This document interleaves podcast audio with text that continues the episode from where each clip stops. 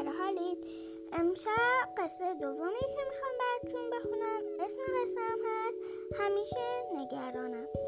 نوشته جولیا کوک.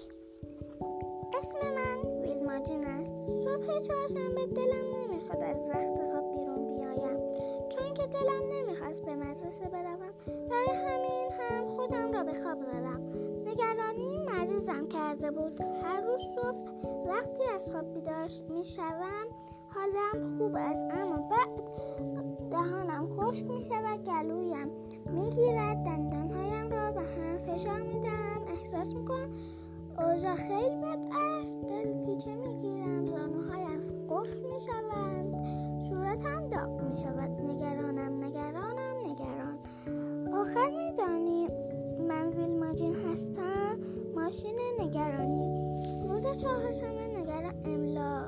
بودم اگر املای کلمه را فراموش کنم چی؟ اگر همه زودتر از من امتحانشان را تمام کنم چی؟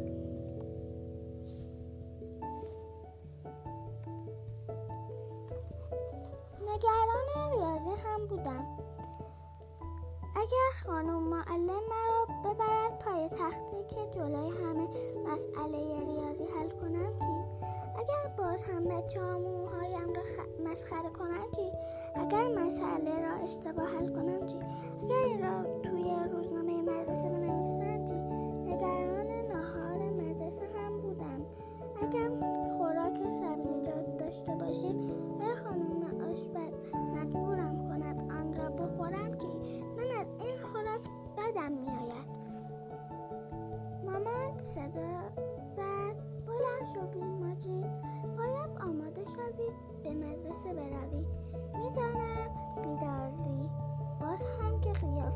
تو هم رفته.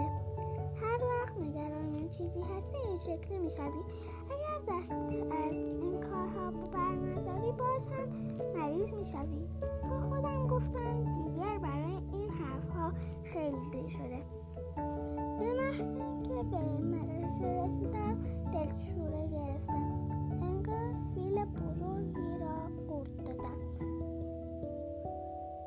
دیدم که داشت شکمم گیتار می‌زد.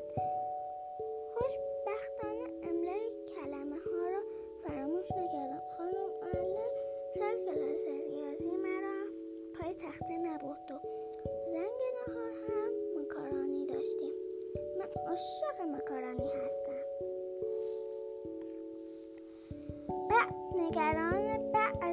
بعد از راه شد شروع شد. نکنه سارا باز هم بعد از نهار وقت دندان پزشکی داشته باشد. آن وقت زنگ تفریح با کی بازی کنم؟ اگر زنگ ورزش هیچ کس مرا به تیم